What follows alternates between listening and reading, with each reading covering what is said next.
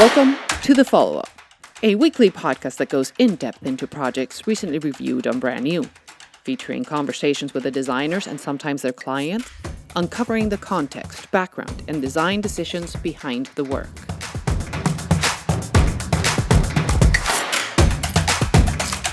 Hi, this is Bryony Gomez Palacio, and welcome to episode number 54 of The Follow Up.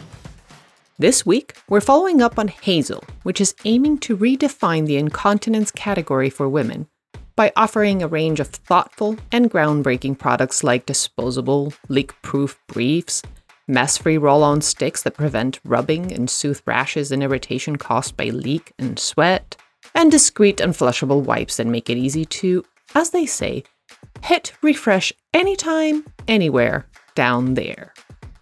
Founded by Aubrey Hubbell and Stephen Cruz, the two felt the category often made women feel ashamed and alienated, and that they deserved products to boost their confidence and make them feel excellent at every age. They sum up the company quite nicely in their one sentence description Lux Down There Fem Care for the ever evolving woman. The project, designed by Denver, Colorado based Mast, was posted on Brand New on March 8, 2022. You can pull it up on your browser at bit.ly slash bnpodcast054. That is bit.ly slash bnpodcast054, all in lowercase. This week, we're joined by Travis Ladue, principal at Studio Mast, and Aubrey Hubbell, co founder and chief design officer of Hazel. In this conversation, we get to hear about how the two founders noticed a big hole in the incontinence category for women, and how the lack of quality in these products resulted in a feeling of embarrassment to buy them, use them, and even store them in their own house. With a laser focus on creating an elevated product to meet the sophistication and spending power of the audience, Aubrey and Steve focused on the design, branding, and overall experience of the product before they even had a product. That's how much a design ethos is built into this brand.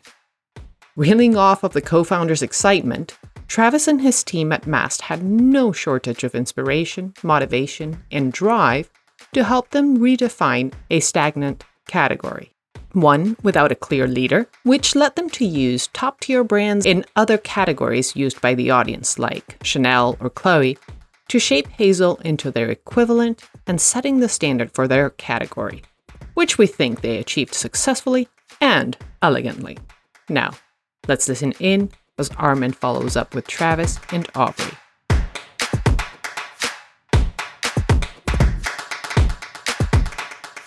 Hello everyone, today we're here to talk about Hazel and explore its wonderful visual world, which is a way I never imagined myself describing incontinence products as, because this category is visually bleak and cliched. So, here to tell us how they buckle that trend, I am delighted to have Aubrey and Travis. Welcome to the follow up. Thank you. Thanks for having us. Aubrey, we're going to start with you, and it's a relatively long, complicated question, so hopefully we can all get through it together very few new products come into the market with an identity and tone of voice as well defined and well designed as Hazel, as sometimes design can be an afterthought for many founders. I am assuming it has to do with your design background, which I would also love to hear about before you answer the question, which is how early in the process did you start thinking about the branding for your new venture, and how did that align with the development of the products themselves? So, Take your time, and I can repeat any questions as needed because I know it's a lot.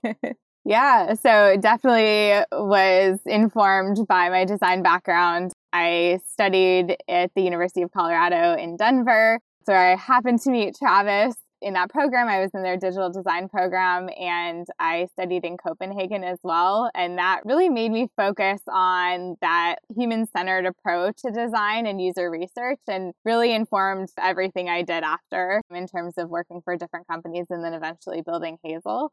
So I started out my career post university in New York, working for startups primarily focused on women in specific life stages. coming into it, that's really where my passion was just building brands for women. And the addition of a specific life stage just makes it interesting. So I started out with a company called Cricket Circle. It was a baby registry with an editorial component. And I was a digital designer there. And I followed the founder of that company, Rachel Blumenthal, to her next venture, which was Rockets of Awesome, a kids fashion and tech company got to be a part of the founding team there. I bridged both the brand team and the product team. So, did everything you could see, touch, or feel from photo shoots to helping with the branding, um, even designing graphics on the kids' t shirts, helping out the fashion design team. And then on the product side, was doing user research and developing their digital product. A little bit of everything. But then I really wanted to lean more into the user research side of design. And I moved on to Zola, a wedding tech company, and I got to join as their first product design hire. And I worked under the designer at the time, which was one of the co founders, Nobu Nakaguchi, and worked with him for a good year before we built out the team. And all those seeds had been planted. And when I was at Zola, I was also working with an over 50 audience our wedding registry product was primarily used by women over 50 so they were the ones buying all the gifts for the couples. And so I started working with that audience a lot and optimizing those digital experiences for them and really loved it. So it was while I was at Zola that I got connected to my now co founder. And he came to me with this initial proposition. He saw this white space in the personal care space for people over 50 specifically women and that's where we really jumped in so when it came to design that was immediately my thought was anyone i know over 50 especially women they're some of the coolest most stylish women i know when you look at the products that are designed for them, they're outdated. They don't resonate with this audience. And a lot of times they fit into a cliche or a stereotype of who this woman is from the beginning, design was at the forefront. We actually jumped in with testing different brand concepts before we even officially knew what the name would be. Like it was just so early. We didn't even know exactly how the product format would take form. We just started looking at what would resonate with this audience. And we knew after so much time of her being overlooked and underserved, we wanted to include her in the process every step of the way we tested into overly medical feeling brand language and visuals. And then we looked into more of a millennial, trendy feeling brand, all the way through to what tested the best and what resonated the most was more of a beauty inspired or fashion forward look that was much more elevated. And ultimately, that's what we moved forward with long answer to your long question. that was kind of the story of how the brand began. Well, that was a very satisfyingly chronological trajectory of working with the different stages of humans and how you ended up with product ideas. Thank you for the really long answer. It hit all the points perfectly. So that brings us into Travis. When did you get involved?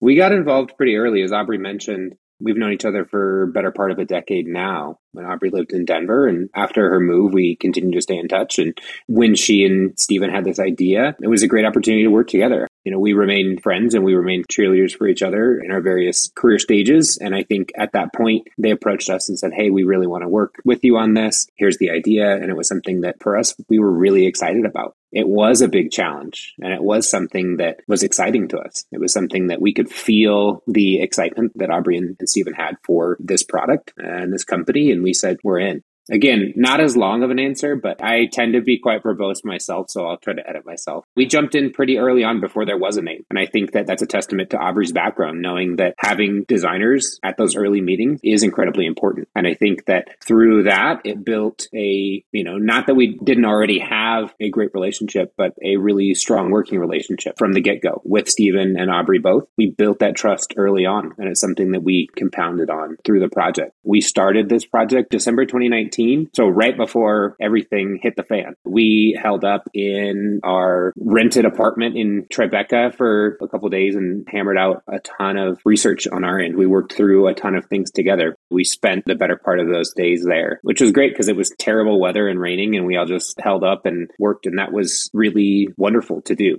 Being that we started right before the pandemic, we had an incredibly long runway to work together and test things. So, not ideal, but I think in this scenario, we definitely use the challenges of the pandemic to our advantage to say, okay, let's make sure everything is tested. I think we did more user testing than we normally would have because we had that time. And that's something that we had at our disposal from that get go. Long answer. You just couldn't help yourself, Travis, could you? I couldn't. I really couldn't. And I've only had one coffee today, too. So this is impressive. What's interesting to your point about having time to test during the pandemic, that's something that we've heard throughout the many episodes that we've recorded of the follow up because it started because of the pandemic as well. The silver lining in this horrible thing was the gift of time that all of a sudden things halted to a stop and that gave ample room to do things that normally would have been rushed or not done at all. Just to marry the two answers together, Aubrey, did Travis come in during the testing of those different territories and brand approaches, or after he had selected sort of the beauty approach? He came in after that, but we were in a state where we were still figuring out the product format. And I know you had asked about how that all came together in terms of how did the brand align with the product. And I think that's really where, once we figured out, we knew that this was the direction in terms of it needed to be an elevated brand, it needed to be fashion forward. Then we had to figure out how do we make a product that actually fits that too, because we knew this category needed a better brand. That was obvious. the bar was really low. But what was exciting when we were working together, because we started so early, is the brand and the product evolved together. So, if you're curious and want a little bit of insight into the product side, that was really interesting because we knew we wanted this beautiful brand that was really elevated and sophisticated. But when we looked at what was available in terms of products, they looked like baby diapers when we talked to manufacturers, we had talked to all these women. We got this wish list of what could be better about the product. We went to these manufacturers and they showed us this giant white diaper. It was worse than the two premium legacy brands that are out there today. It was terrible we knew we was like we have this beautiful brand you can't just put a beautiful brand on this product it doesn't work. That's really what kickstarted our work on the product. We figured out that the reason why they look like baby diapers is because the existing brands they are leveraging their baby diaper categories and that's why they look like baby diapers. So the supply chain manufacturing is all based on those products. We ended up having to develop our own materials. We found this material scientist that had led r&d at j&j for over 20 years. And he explained to us that the material science had developed and had really they'd come out with incredible materials, but no matter what they did, if they put them into those machines, it would always come out like a baby diaper. So we were able to leverage the material science and then develop our own manufacturing process to create a product that matched the brand. That was really exciting for us. And did you work with a industrial designer, fashion designer to do that, or how yeah. did that come about? Yeah, so we ended up marrying both the material science expertise with fashion designers. I had worked with a team of fashion designers in my past and brought them in, and so we really were able to marry the science with the design to develop products fascinating on many aspects. Some great about how you marry the two things together, some sad about how one category sort of drives the other, being so different and so far apart in generations and years that, yeah, kind of baffling. Yeah. So, having established the product and the direction, First, I should ask, and I should probably know the answer to this. Travis, did you also work on the name, or was that a separate entity that named the product? That came from Aubrey and Stephen. We definitely had thoughts around that. They had really deep and wonderful user research that came into the naming of the product, something where we had a lot of conversations where we were privy to that. But with that research being done, it was something that the ball was rolling when we got on board, but it's something that we definitely were part of gave feedback, gave insight, gave thoughts about how different letter forms can come together in a word mark, things like that. And really just went along with Aubrey's incredible research. I think that as we got into the process, as you can probably tell, Aubrey's an incredible conduit for all these folks coming together, whether it be fashion designers or whether it be copywriters or whether it be anybody. Aubrey is the conduit here and brought a ton of incredible people into the fold one of our key ethos at Mast here is that, you know, we stick to what we're good at and we let really good people do what they do best. When it came to naming, you know, that's something we do internally a lot, but Aubrey already had that rolling and we said, hey, let's go and let's, you know, be part of the team in that sense. Allowing folks to do what they're really great at is an ethos, but it's also testament to the work being done for Hazel. And I think Aubrey was the mastermind behind this the minority report, I guess, of bringing everyone together to create an incredible brand from start to finish, from concept to even, you know, as she was mentioning, the product itself, getting into into the weeds. There's a lot of other people who would just be like, yeah, let's just put a good brand on an off the shelf product. They were really dedicated towards creating a better product, creating a better quality of life. That's a testament to Aubrey and Stephen. You know, we were happy to be part of it and happy to be a part of the team now that I have clarity on the name, which is good because I was going to frame my question if the direction that you had given Mast Aubrey involved the naming. But now that I know that the name was in place, that the product was in place, that the direction was in place, but what kind of direction, what kind of inspiration, what kind of goals did you state for Mast for them to get started? We definitely shared that initial finding that a more elevated, fashion forward, beauty inspired brand was something that resonated. But something I really wanted to make sure, and as Travis has said, was that they were up for user testing and research. That was something that was really important in terms of a goal in our partners as well as through the design process. They were definitely up for that, and that stood out none of us on the team are our customer, are fit the demographic. And so we wanted to make sure that we validated the choices that we were making. And as designers, weren't completely biasing the process, but really using our expertise. Those are some of the goals that we put forward in terms of the look and feel, it was something that resonated that really made her feel like there wasn't something wrong with her, that she was just buying a great pair of underwear, that as a brand, we don't take ourselves too seriously. And that was something that we learned resonated with her. So we incorporated not only a beautiful design, but moments of surprise and delight that was a mix of both design and copy and really seeing that come together was one of my favorite parts of the brand yeah those are some of the goals and Travis, from all of this, what stood out to you as something that you could build from to start developing this identity? A lot of things. First and foremost, the excitement that Aubrey and Stephen had from that very first call. It was palpable. You know, we've all been on those client phone calls where there's so many things that are between that phone call and starting work you can feel your heart racing and getting really excited and you start designing things in your head. It was very much that situation. They had a very clear goal for the brand and how they can make an immediate impact in the market. The excitement that they both had around it was something that was palpable we could really latch on and feed off of, creating something that seemed like a no brainer. It seemed like something that should be there. It seemed like something that should be in the market. They just brought it to light and what was missing in the market. And we said, wow, this is an incredible idea. And I think just the positioning of it was completely unique. We've all seen that aisle. It's bleak we spent a lot of time walking through those aisles at different stores and looking at shelf placement and looking at how we could create a moment of surprise and delight and something that felt empowering for someone to pull off the shelf.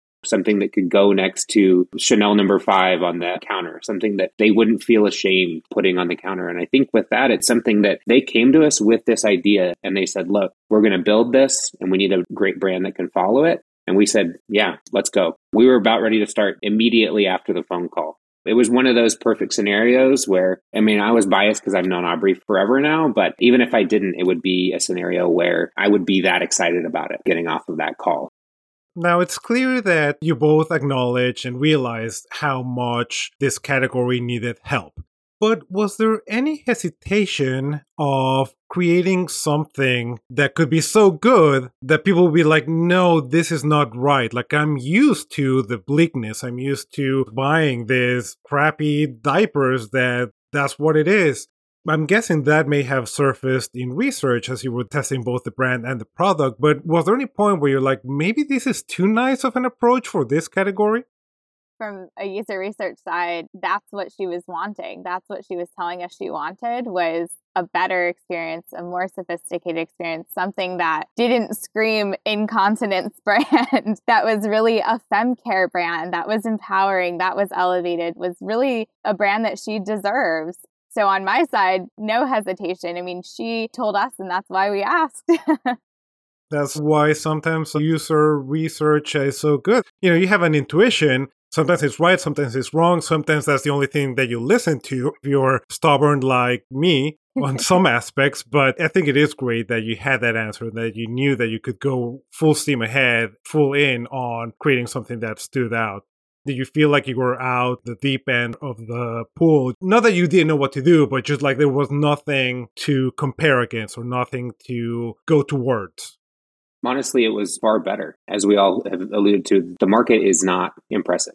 We knew what the market looked like. We were looking past that. We were looking at the Chanel number five, the Chloe, the things like this, these brands that a lot of these users were accustomed to. One thing that came up in the research is that the core demographic has more spending power than any other demo. When it came to something like this, why were these products making them feel ashamed? Why were these products not feeling high end? Why were these products not feeling adequate? It's something where it was easy to say, look, we're going to make something that is going to stand out on the shelf because all of these products are pretty terrible. And then we said, okay, we'll set our sights on creating something that felt high end and elegant and made them feel empowered instead of making them feel ashamed. You know, as Aubrey said, a lot of the user research she did was one on one conversations with core users. A lot of these women would take these products, immediately like unwrap them and throw them under the sink. There's a shame around it. So we said, okay, how do we take that away from a design standpoint?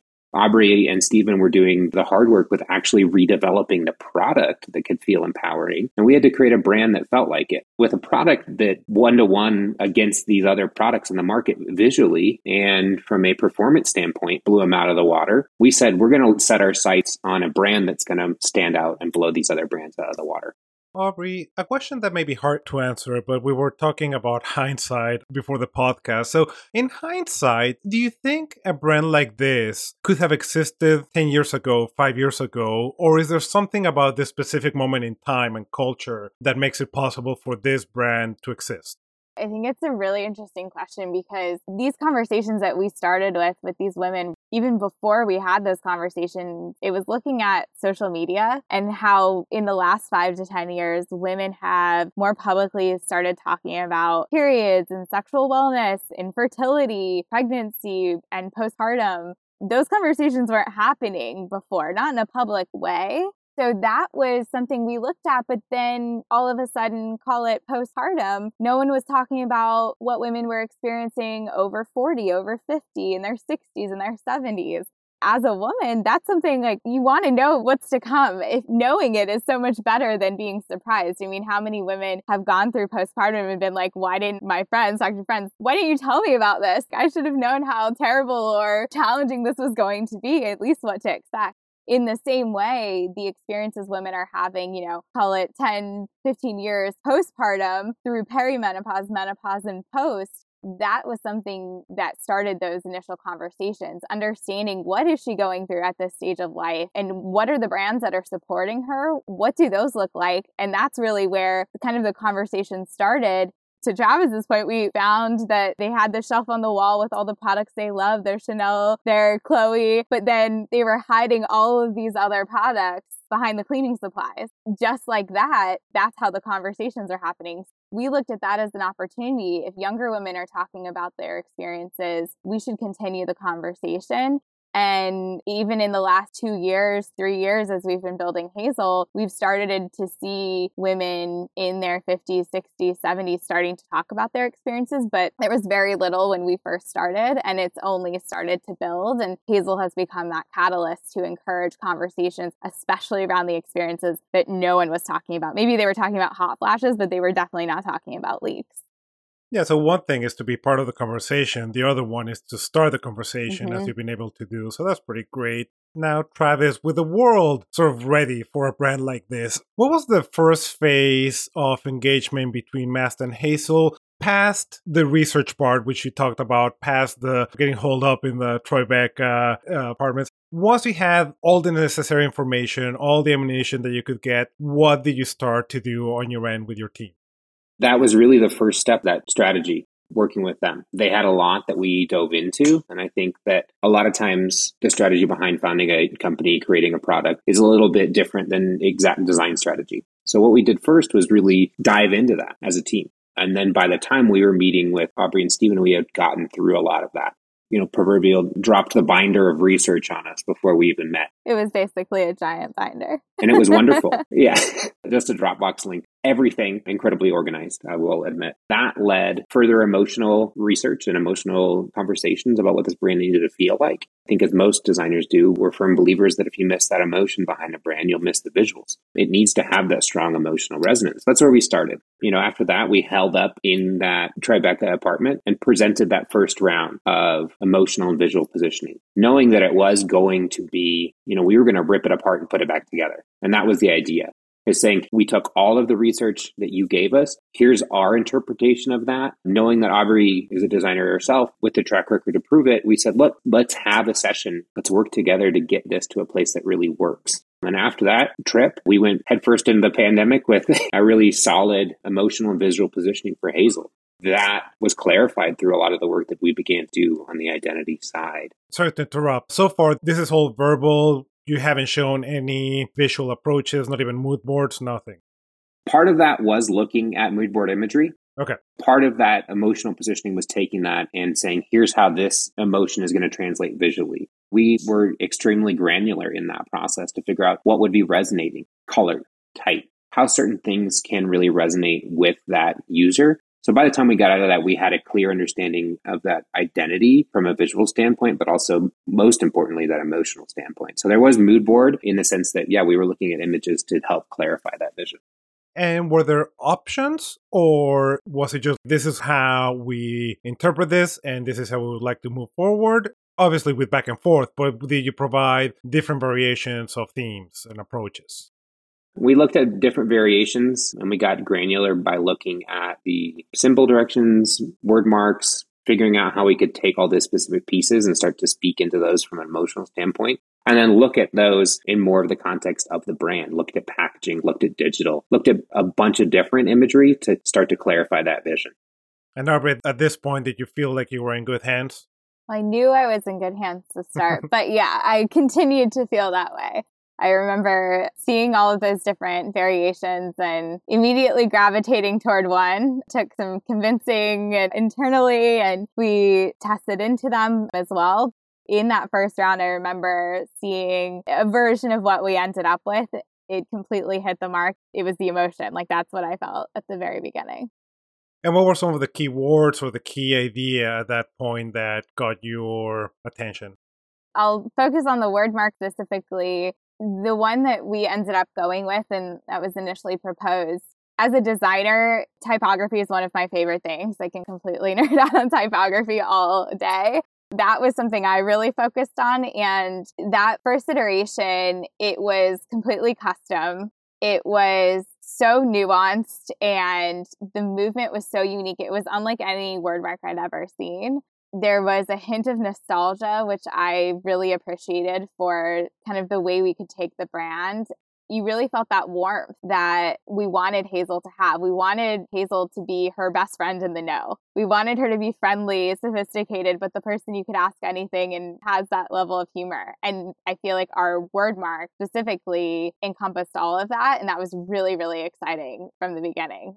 And then it only got better from there. And I know Travis is the best sport. Working with a designer has got to be challenging as a client. But we worked together so closely to develop that initial symbol or that final symbol. And I was so, so, so happy with where that ended up to. And we get compliments on it all the time. yeah, and with good reason. So, with that said, Travis, how did you arrive there? What was the first round of design explorations like? What did you leave on the cutting room floor you know how many options did you present all that good stuff? We originally presented three concepts. Those were tweaked ideated. I think there was one specifically that aubrey and Stephen were like this is not it. And that made the decision easier. But I think with that, we presented three original concepts. We tweaked and ideated until we had a winner, knowing that we were going into this with the lens of this is going to be a collaboration. That's how we look at all of our brand presentations we don't say, hey, this is 100% it. It's always that conversation and that collaboration to get better work at the end. Being a designer herself, Aubrey was a great partner along the process. She brought in a ton of insight, which was fantastic on our end. And we kept ideating. I think we probably looked at 25 versions of the word mark until we got there. It was natural knowing that all that research and all that emotion we had going forward, it was really exciting. The symbol itself, being that it is that abstracted H, the idea is that people want to feel comfortable in their own skin. Showing a mark that feels more human in nature showcases kind of that individual power and spreads that idea of self love and power and beauty and strength throughout. It was a natural fit with the word mark. At first, you're like, it's a natural fit, but it worked really well. You know, we have those cuts that match the unique serifs in the word mark itself. We had the symbol first, and then we led that into the word mark, knowing that they were carrying two very different emotionalities visually. We wanted to pair them in a way that really made sense. So the curves in the symbol and the cuts, you know, they're serifs, and then the curves, the letter forms. As Aubrey alluded to, it feels like there's a little bit of a nostalgia to it, but it's through the lens of, you know, more modern type design. So we have the best of both worlds there. That's a testament to our lead designer here, Jake, created a extremely wonderful word mark to be that face of Hazel. And with that, it has a little bit of something for everybody. It has modernity, it has nostalgia. And it does kind of play into that emotionality that every woman is unique. You know, it's something that is exciting to us every time I look, you know, I get excited and I think of the conversations we had and the collaboration get to that point again, we imbued the ethos in every aspect of the brand. And it all comes from that strategy. And it comes from that first phone call of Aubrey and Stephen saying, here's what we want to do. Here's how we're going to do it. Here's what we're going to change in the market. And that emotionality comes through in almost every aspect of the brand. With 25 iterations, Aubrey, you were not kidding that Travis was a saint to work with. But no, that's the game we're in. Since you tested so much, did you test the logo as well? Definitely. And how did it perform? Given that it is so unexpected, it is so not just for that category, just in general as a logo, it really is unique. Like it could be for so many things, yet no one has done it. Mm-hmm. So whenever we do testing, I think it's a very generic term. So we will show it. We would send it to women one on one, and then talk to them about it after. You know, send it to them directly, and then talk to them we also would run surveys with thousands of women um, or hundreds of women to validate what we were hearing in those one on ones. So we did both. We tested it solo, we tested it against competitor brands to see how that um, ended up. It ended up performing well. So that's what we moved forward with. I think it's come together very, very well. And most importantly, it stands out, especially with competitor brands you know, we keep saying that this aisle, we call it the sea of pink and purple and green. it's just all the jewel tones are kind of, I don't even know how to describe their colors, but I think we wanted to just do something that was completely different from them. So, with a symbol and a word mark in place, Travis, how did you start developing the rest of the identity, color palette, the rest of the typefaces, illustrations, photography? Was that done while the logo was getting refined? After? How did that work? So when we presented, we presented a look of proof of concept. A lot of that has changed, but it gave us a, an idea of where we wanted to go with things. With that, you know, we had a lot of insight in packaging. We had a lot of insight to make those correct decisions. You know, we wanted everything to feel flexible throughout the brand and make sure that every element had its purpose and wasn't superfluous. With that, we had the idea of packaging, but we knew that we wanted to balance this idea of something that was really refined with something that was expressive. So we started by building out an expressive pattern. We had an idea from a expressive pattern from one of the other directions that we presented. We started using the thought process and the ethos of the symbols construction to build a visual language that connected to it and created that pattern with the packaging itself, we started with those really extremely emotive concepts to ensure we could really grasp what we were after. After dialing in that emotion, we worked with Aubrey and the team to ensure that we included all the, you know, pertinent information, iconography, illustrations to help tell that story we got to sneak a lot of things in there. There's even an icon of Aubrey's dog Gatsby mm-hmm. hidden in our custom set of icons, things like that. That, you know, we knew there was going to be a lot more added on. So we started very loose with those concepts for packaging, knowing that things would change. You know, I'll be the first to say that this was a team effort. We could not have done this alone. Lisa Teigmeyer created an incredible set of illustrations to further that feeling of the brand. We had Abby Mirror do an incredible website to put a digital face to the brand itself and take apart the brand and put it back together in a way that felt really fitting for the website. We had Tracy and, and Chloe take amazing photos as well. We had a ton of photographers, and Aubrey had a great list, and we worked with a lot of people to bring things together that's a testament to the true team effort. You know, with our team, with Jake and Amanda here, and then with Aubrey and Stephen and the rest of the Hazel team, it was a true team effort. I'm sure as a lot of designers would wish for, we were like, hey, let's include almost nothing on the packaging. But we knew that wasn't going to be feasible. So we said, okay, how can we create a balance of a really high end product, high end feel with a lot of this pertinent information or some information that we absolutely have to have on there from a legal standpoint. So that's why we started really loose. We didn't want to get locked into a design that we were going to have to mourn the loss of once we added all these things onto it, utilizing Aubrey and team to make sure that we could have that flexibility within the brand and create fun things like that icon set that I think has 70 icons in it now um, and build upon that with icons and patterns and illustrations from Lisa. Everything kind of came together.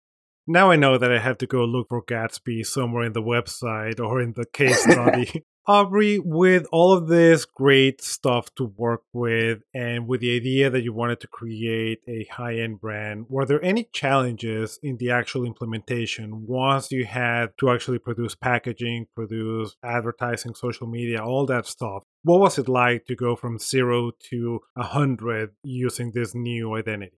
It's interesting because we started with such an amazing base that whenever we would bring on new partners, social media, paid, you know, whatever it might be, everyone was just so excited to jump in. this is so robust. You have so much to work with.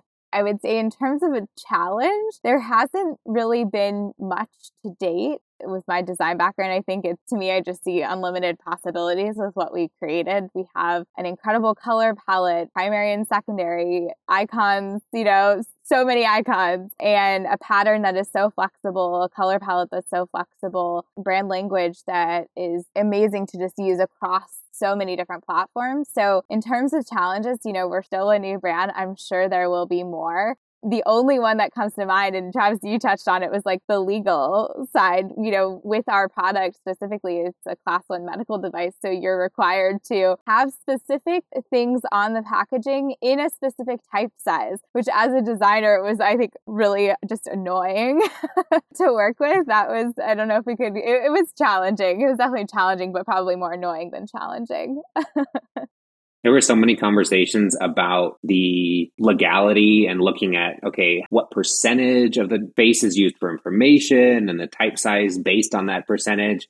Everyone was a good sport. We knew that we weren't going to have something that was a completely sparse package. So we said okay how do we make it work? Throughout the entire process the idea of collaboration has been there. No one has been dogmatic in how we've gone about things we just wanted to create something that was right for Aubrey and Stephen and right for the product and right for the market. We have a little saying internally that, you know, nothing's sacred till it's paid for. It makes you realize that at the end of the day, once the client is happy, once you're happy, you get sign off, and then it can become something that is sacred. But all of those iterations led us here. And I think with that, it was that testament to the collaboration. It was wonderful to work on. I would work on a hundred projects with Aubrey and Stephen. That is a wonderful endorsement from designer to client, which doesn't always happen. Aubrey, you mentioned about how partners and vendors were excited to work on this and help develop it. What has the reaction been like in the market from consumers, from distributors, social media, now that it's out in the world? From everyone has been very positive. You know, after years of working on this in a silo, just showing it to people we knew or testing it with women online or whatever, to actually have it in the real world has been amazing. And we just launched in January, so it still feels very new. It's been incredible. A week after launch, we were published in Vogue, and that was a highlight, I know, for all of us, anyone who was a part of it, just having them be at the forefront of the conversation that we're starting what's been the most exciting has been about 35% of our customers have never purchased incontinence products before. They were completely avoiding the aisle. That's a huge testament to everything coming together. You know, we knew we would be serving women that use existing products today, But what's been really, really exciting is hearing from women that had stopped working out. They had stopped running. They couldn't jump on the trampoline with their kids. They were constantly crossing their legs when they were giggling with their girlfriends. And now they're willing to wear a product to support their needs because it's not completely requiring them to change their lifestyle. That's been one of the most incredible responses that we've received huge support from our investors and from community as well but that that's definitely one of the highlights that's an amazing data insight that well done product with good design can have such an impact on such a big part of the market that many other companies and products are missing on just because they want to save money on production and design. So that is score one for design and branding and good thinking about how to challenge a category. Now, Travis, you've talked a lot about how great it's been to work with Aubrey and all that stuff, but is there anything else, which is great? was there something else about this project that was exciting or satisfying beyond the great group of people? I thought you were going to say, now what was the bad stuff? we can get into that too, no. if there's any. there was not. I think the most exciting thing, there's duality to it, right? As designers, we always want to see tangible products. We always want to feel it. We always want to see something we've made. We always want to show it to our mom. No matter how old I get, my mom is always going to be my biggest cheerleader and how I got into design. She was always gassing me up in that sense. Seeing the product live and seeing it out in the world and seeing the impact it's having is the most exciting part of it seeing these products empower people in a way that they felt forgotten about. As Aubrey mentioned, you know, jumping on a trampoline with your kids, something that most people take for granted. I think that empowering component of it and seeing the reviews there's a whole Slack channel we have of the reviews. And I think with that, it's something that's really wonderful. And it's why we do these things. Seeing that impact we can make through design on someone's life for the better is truly exciting and wonderful. Well said. Aubrey, last question looking forward for the next three, five years, what is the most exciting aspect of having this identity in place moving forward? This identity connected to the product is making women feel better about themselves. We were kind of repeating the same thing, and that's the impact we're making. So it's starting a conversation around women's health that was rarely discussed before one of our brand phrases is by embracing everything that comes with being a woman, we're making aging aspirational. And that's something that I have completely seen. I mean, that's across generations and between men and women, but just having these conversations has allowed us to see that aging isn't something to look down on or to not look forward to, but it's actually something to aspire to do, to be that's the power of the identity that we've created. It's so much more than a product or a service. It's really creating this conversation and empowering women this has been wonderful to hear and it's amazing again how much design as a practice of choosing type and choosing colors but as well as design thinking and going through the motions of how do we break through how do we create something that people want and embrace. So it's been great to hear about how you went through all that how you were able to break into a category that just seemed unbreakable and that if you hadn't it would have been fine for the next 20 years no one would have complained, but you've made a positive impact that for this category, there's a line in the sand from before Hazel and after Hazel. I like to uh, throw a lot of praise on our guests because we always invite the projects that really turned out good. I do think there's something really nice about this project. Everything from the name to the wordmark to the icon that don't belong together at all, by the way, Travis, but you somehow managed to make them work and they couldn't work without each other. They are a fantastic one two punch. And I'm going to stop rambling and just say thank you for joining me on the follow up today to talk about Haze. Thank you so much for having us. Thank you. It was great. From the conversation, it was clear this was a team effort, and Studio Mast's ethos to quote, stick to what we are good at and we let really good people do what they do best, end quote, is a great one to live and work by. But despite Travis's modesty, it should be noted that Mast is very good at what they do not just design wise and based on the final identity, but also as a partner who listened to the research, understood the assignment, and worked hand in hand with the founders and their other experts to build a great brand where none existed. A brand that is now forging an emotional connection with its audience as it empowers women to age with grace through a product that improves on anything previously available in a category that simply didn't care about them. Today, thanks for listening. Until next time, we'll be here. We hope you'll be there.